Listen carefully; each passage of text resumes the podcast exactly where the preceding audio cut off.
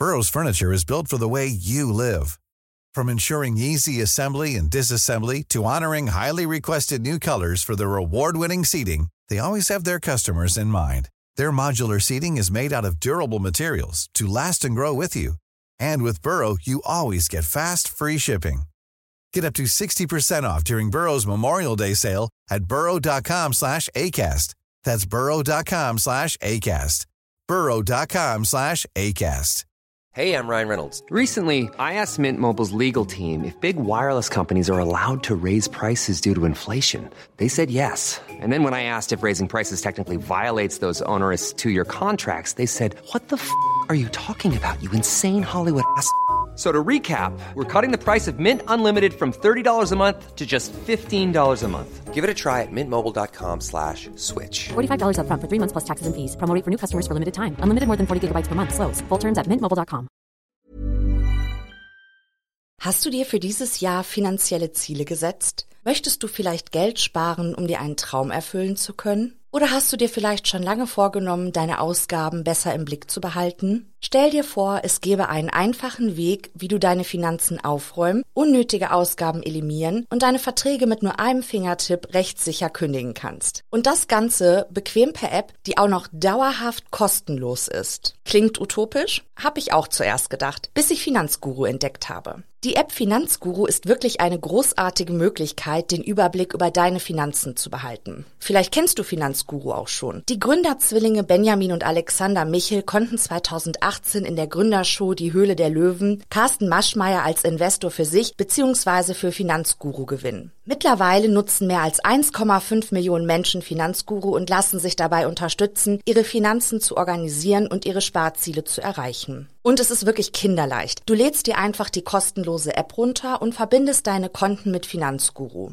Dabei ist es völlig egal, ob es sich um ein Girokonto, Kreditkarte, Depot oder Kryptobörse handelt. Um deine Daten musst du dir übrigens keine Sorgen machen. Dank eines Drei-Stufen-Sicherheitskonzeptes sind sie bestmöglich geschützt. Niemand außer dir kann deine Daten bei Finanzguru sehen. In der App werden all deine Einnahmen und Ausgaben automatisch kategorisiert und übersichtlich dargestellt. Finanzguru zeigt dir auch alle deine Verträge an. Und in der App kannst du sogar überflüssige Abschlüsse per Fingertipp rechtssicher kündigen und hast wieder ein paar Euro gespart. Und für nur 2,99 Euro monatlich kannst du mit Finanzguru dein Geldmanagement auf das nächste Level heben. Du bekommst mit Finanzguru Plus eine Fülle von leistungsstarken Funktionen, wie zum Beispiel detaillierte Budgetanalysen und personalisierte Finanztipps. So behältst du die Kontrolle über dein verfügbares Budget. Und das Allerbeste, mit meinem Code MORD3 kannst du als Neukundin oder Neukunde Finanzguru Plus drei Monate statt nur sieben Tage kostenlos testen. Einfach die App downloaden, dein Konto verknüpfen und im Reiter Mehr meinen Gutscheincode MORD3 einlösen. Warte aber nicht zu lange, denn der Code MORD3 ist nur 30 Tage lang gültig. Den Link zur App und alle wichtigen Infos habe ich dir in die Show Notes in meinen Linktree gepackt.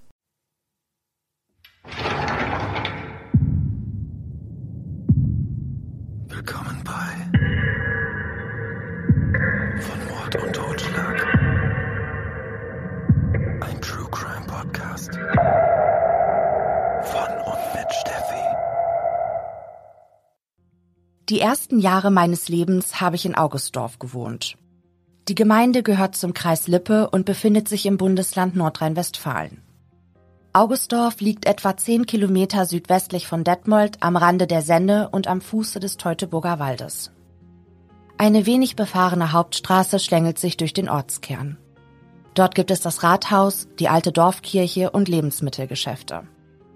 Es gibt Schulen, Kindergärten, eine große Sporthalle und sogar ein Freibad. Regelmäßig findet in der dritten Jahreszeit die Herbstkirmes in Augustdorf statt. Während die Besucher dem traditionellen Holzschuhtanz bestaunen, können sie sich die Bäuche mit dem lippischen Kartoffelgericht Pickard vollschlagen. Vor allem bei den Augustdorfer Kindern sind die vielen bunt blinkenden Fahrgeschäfte auf dem Rummelplatz jedes Jahr eine Attraktion. Zur Adventszeit treffen sich die Bewohner im Ortskern auf dem Weihnachtsmarkt und schlürfen Glühwein. Man kennt sich. Knapp 10.000 Menschen nennen die Gemeinde ihre Heimat. Vielleicht hast du den Namen des Ortes schon einmal gehört. Augustdorf ist nämlich vor allem für eine der größten Bundeswehrkasernen Deutschlands und dem weitläufigen Truppenübungsplatz bekannt. Kurz vor meiner Einschulung sind wir in den Detmolder Stadtteil Jackson-Orbke gezogen. rund 13 Kilometer von Augustdorf entfernt. Das muss etwa 1994 gewesen sein. Nach unserem Umzug habe ich den Bezug zu meinem Heimatdorf ein bisschen verloren. Bis zum Jahre 2000. Da bin ich elf Jahre alt. Es ist das Jahr, als ich in mein Heimatdorf zurückkomme. Und es ist das Jahr, als Bianca spurlos aus unserer Gemeinde verschwindet. Bianca ist zehn Jahre vor mir zur Welt gekommen. Ich glaube, auch sie hatte es nicht einfach in ihrem Leben. Zumindest lässt die Tatsache, dass sie als Teenager im Heidehaus wohnt, den Schluss zu. Das Heidehaus ist eine Jugendsiedlung in Augustdorf. Hilfsbedürftige Jugendliche wohnen hier in unterschiedlichen Gruppen und bekommen unter anderem von Sozialpädagogen, Erziehern und Sozialarbeitern Unterstützung. Die Jugendlichen können im Heidehaus sogar eine Lehre machen. So auch Bianca. Sie macht eine Ausbildung zur Malerin. Ein ehemaliger Betreuer erinnert sich später, dass Bianca die Tendenz hatte, sich die, Zitat, falschen Männer auszusuchen. So soll ihr erster Partner die junge Frau körperlich misshandelt haben. Bianca hat wenig Freunde und der Kontakt zu ihrer Familie ist lose. Ihr Herzenswunsch ist ein eigenes Kind. Bis es soweit ist, beschließt sie, ihre Liebe einem Tier zu schenken. Bianca legt sich einen kleinen Hund zu. Die junge Frau liebt ihren treuen Begleiter heiß und innig. Stets ist er an ihrer Seite. Wann genau Bianca den sieben Jahre älteren Alessio kennenlernt, ist nicht bekannt. Der junge Mann, der die deutsche und italienische Staatsbürgerschaft besitzt, ist in Augustdorf aufgewachsen. Alessio ist ein ehemaliger Zeitsoldat. Seine Ausbildung bei der Bundeswehr hat er abgebrochen. Bianca und Alessio beziehen ihre erste gemeinsame Wohnung in Augustdorf. Sie ist zu diesem Zeitpunkt 21, er 28 Jahre alt. Am 2. Juni 2000 heiratet das junge Paar. Bianca ist zu diesem Zeitpunkt schwanger. Später wird über diesen Umstand Uneinigkeit herrschen. Während die Polizei glaubt, dass die junge Frau am Tag ihres Verschwindens Alessio mitteilte, dass sie ein Kind von ihm erwartet, sagt ihr Ehemann, dass er längst von der Schwangerschaft wusste und das Paar unter anderem deshalb geheiratet habe. Es ist die Nacht von Dienstag, dem 6. Juni, auf Mittwoch, den 7. Juni 2000, als Bianca spurlos verschwindet. Nur vier Tage nach ihrer Hochzeit. Zurück lässt die Schwangere den Mutterpass, ihre Geldbörse und ihren geliebten vierbeinigen Begleiter, den sie sonst immer bei sich hat. Nach dem 5. Juni 2000 gibt es keine Bewegung mehr auf ihrem Konto. Alessio erscheint am 6. Juni, einen Tag vor dem Verschwinden seiner Ehefrau, das letzte Mal an seinem Arbeitsplatz, bevor er sich krankschreiben lässt. Nachdem die Krankschreibung abläuft, geht der 28-Jährige nur noch sporadisch zur Arbeit. Wenige Tage nachdem Bianca verschwunden ist, nimmt Alessio einen Kredit in Höhe von 11.000 Euro auf. Mit dem Betrag macht er sich auf den Weg nach Holland und verprasst dort das Geld für Drogen. Anfang Juli 2000 kündigt ihm sein Arbeitgeber. Um Bianca scheint sich Alessio keine großen Sorgen zu machen. Immerhin dauert es sechs Wochen, bis er sich auf den Weg zur Polizei macht, um eine Vermisstenanzeige aufzugeben. Und das wohl auch nur auf Drängen von Außenstehenden. Auf der Wache gibt der junge Mann an, dass er sich mit Bianca gestritten habe. Heftig sei die Auseinandersetzung gewesen. Worüber sich die Eheleute stritten, weiß er nicht mehr. Später wird er sagen, Bianca und er hätten über die Farbe der Türzagen in ihrer gemeinsamen Wohnung diskutiert und seien darüber in Zoff geraten. Die Ermittler glauben zunächst, dass Bianca Alessio am Abend ihres Verschwindens sagt, dass sie schwanger geworden ist und dass es deshalb zu einer Auseinandersetzung zwischen den Eheleuten kommt. Was sich an jenem Abend in der Wohnung der Eheleute abspielt, werden die Beamten auch im weiteren Verlauf nicht mehr aufdecken können. Alessio gibt zu Protokoll, dass er sich so über Bianca geärgert habe, dass er die Wohnung verließ. Der junge Mann will zu seinem Freund Timo in die knapp 70 Kilometer entfernte Stadt Aalen gefahren sein. Timo bestätigt das Alibi seines Kumpels. Am selben Abend will Alessio nochmals zurück nach Augustdorf gefahren sein, um einige seiner Kleidungsstücke aus der gemeinsamen Wohnung zu holen. Da, so sagt er, sei Bianca noch da gewesen. Ein Umstand, auf den er die Ermittler immer wieder hinweisen wird. Wie ein Mantra. Nach dem Streit bin ich nochmal nach Hause gekommen. Zu dem Zeitpunkt war Bianca da. Ich bin wieder nach Aalen gefahren und am nächsten Tag war sie verschwunden. Auf den Gedanken, dass seiner Frau etwas passiert sein könnte, sei Alessio nicht gekommen. Die Ermittlungen kommen ins Rollen. Dass Bianca ihren Mutterpass und ihren Hund zurückließ und es keine Kontobewegungen mehr gibt, lassen bei den Beamten den Verdacht aufkeimen, dass der 21-Jährigen etwas zugestoßen ist. In der Sendung Fahndungsakte auf Sat 1 berichtet Alessio von Biancas Verschwinden. Der 28-Jährige erzählt, dass er ein bisschen wütend sei, dass Bianca einfach abgehauen sei. Reichlich Sorgen mache er sich um seine schwangere Ehefrau. Spätestens im Herbst 2000 haben die Ermittler Alessio im Verdacht, etwas mit dem Verschwinden von Bianca zu tun zu haben. Heimlich statten sie den Wagen des Verdächtigen mit einem Peilsender aus. Am 20. November 2000 sendet das Gerät eine auffällige Meldung an die Ermittler. Es ist der Tag, an dem das gemeinsame Kind von Bianca und Alessio zur Welt kommen soll. An jenem Montagabend fährt Alessio in die Senne. Er parkt sein Auto in einem entlegenen Bereich. Eine halbe Stunde lang wird der Wagen nicht bewegt. Die Ermittler hoffen, endlich eine heiße Spur zu haben, die sie zu Bianca führt. In Anbetracht der Gesamtumstände liegt die Vermutung nahe, dass die schwangere Frau tot ist. Hat Alessio die Leiche der jungen Frau in der weitläufigen Senne verscharrt? Mit Leichenspürhunden suchen Polizisten die Umgebung ab, in der Alessio am 20. November geparkt hatte. Einer der speziell ausgebildeten Hunde schlägt an. Aufregung macht sich bei den Einsatzkräften breit. Haben sie Bianca gefunden? 150 Hektar sollen sie umgegraben haben. Doch all ihre Mühe ist vergebens. Bianca ist nicht dort. Zumindest nicht dort, wo die Polizisten gesucht haben. Lockerlassen kommt für die Ermittler aber nicht in Frage. Mit einem Bodenradar scannen sie eine frisch betonierte Terrasse ab. Manche Quellen schreiben, dass die Veranda zum Wohnhaus von Bianca und ihrem Ehemann gehört. Andere Journalisten berichten, dass die Terrasse zum Elternhaus von Alessio gehört. Beherzt stemmen die Polizisten den Beton auf. Doch schon bald stellen sie fest, dass Biancas Leiche sich nicht unter der neu angefertigten Terrasse befindet.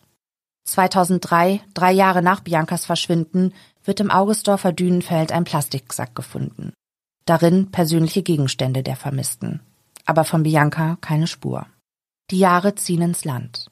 Noch immer gibt es keinen Hinweis, wo Bianca ist. Doch die Ermittlungen ruhen nicht. Und die Beharrlichkeit der Beamten zahlt sich aus.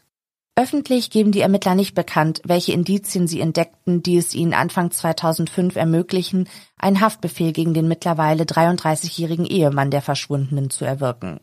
Alessio wohnt inzwischen nicht mehr in Augustdorf. Die Ermittler finden heraus, dass er nach Ostfriesland gezogen ist. Sie machen sich auf den Weg in den rund 270 Kilometer entfernten neuen Wohnort des Mannes.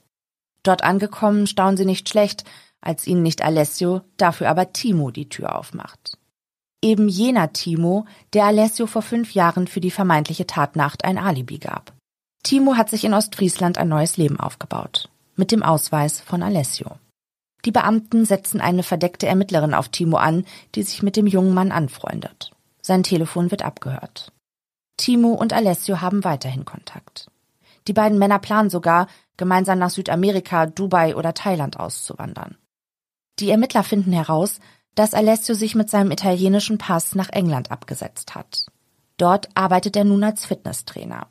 Der Mann wird in London aufgegriffen und nach Deutschland gebracht. Nach den Ermittlungen und Indizien über die Jahre von den Beamten zusammengetragen, erhebt die Staatsanwaltschaft Detmold Anklage gegen Alessio wegen Mordes an seiner Ehefrau Bianca. Im August 2005, zwei Monate vor Prozessbeginn, unternehmen die Ermittler einen letzten, beinahe schon verzweifelten Versuch, die Leiche von Bianca zu finden. Noch einmal suchen sie mit Hilfe von Leichenspürhunden das Augustdorfer Dünenfeld ab. Dort, wo zwei Jahre zuvor der Müllsack mit den persönlichen Gegenständen von Bianca gefunden worden war. Doch auch diese Suche bleibt erfolglos. Und so beginnt im Oktober 2005 der Prozess vor dem Schurgericht, der als Mord ohne Leiche in die Annalen der Detbolder Justizgeschichte eingeht. Prozessauftakt ist ein Montag.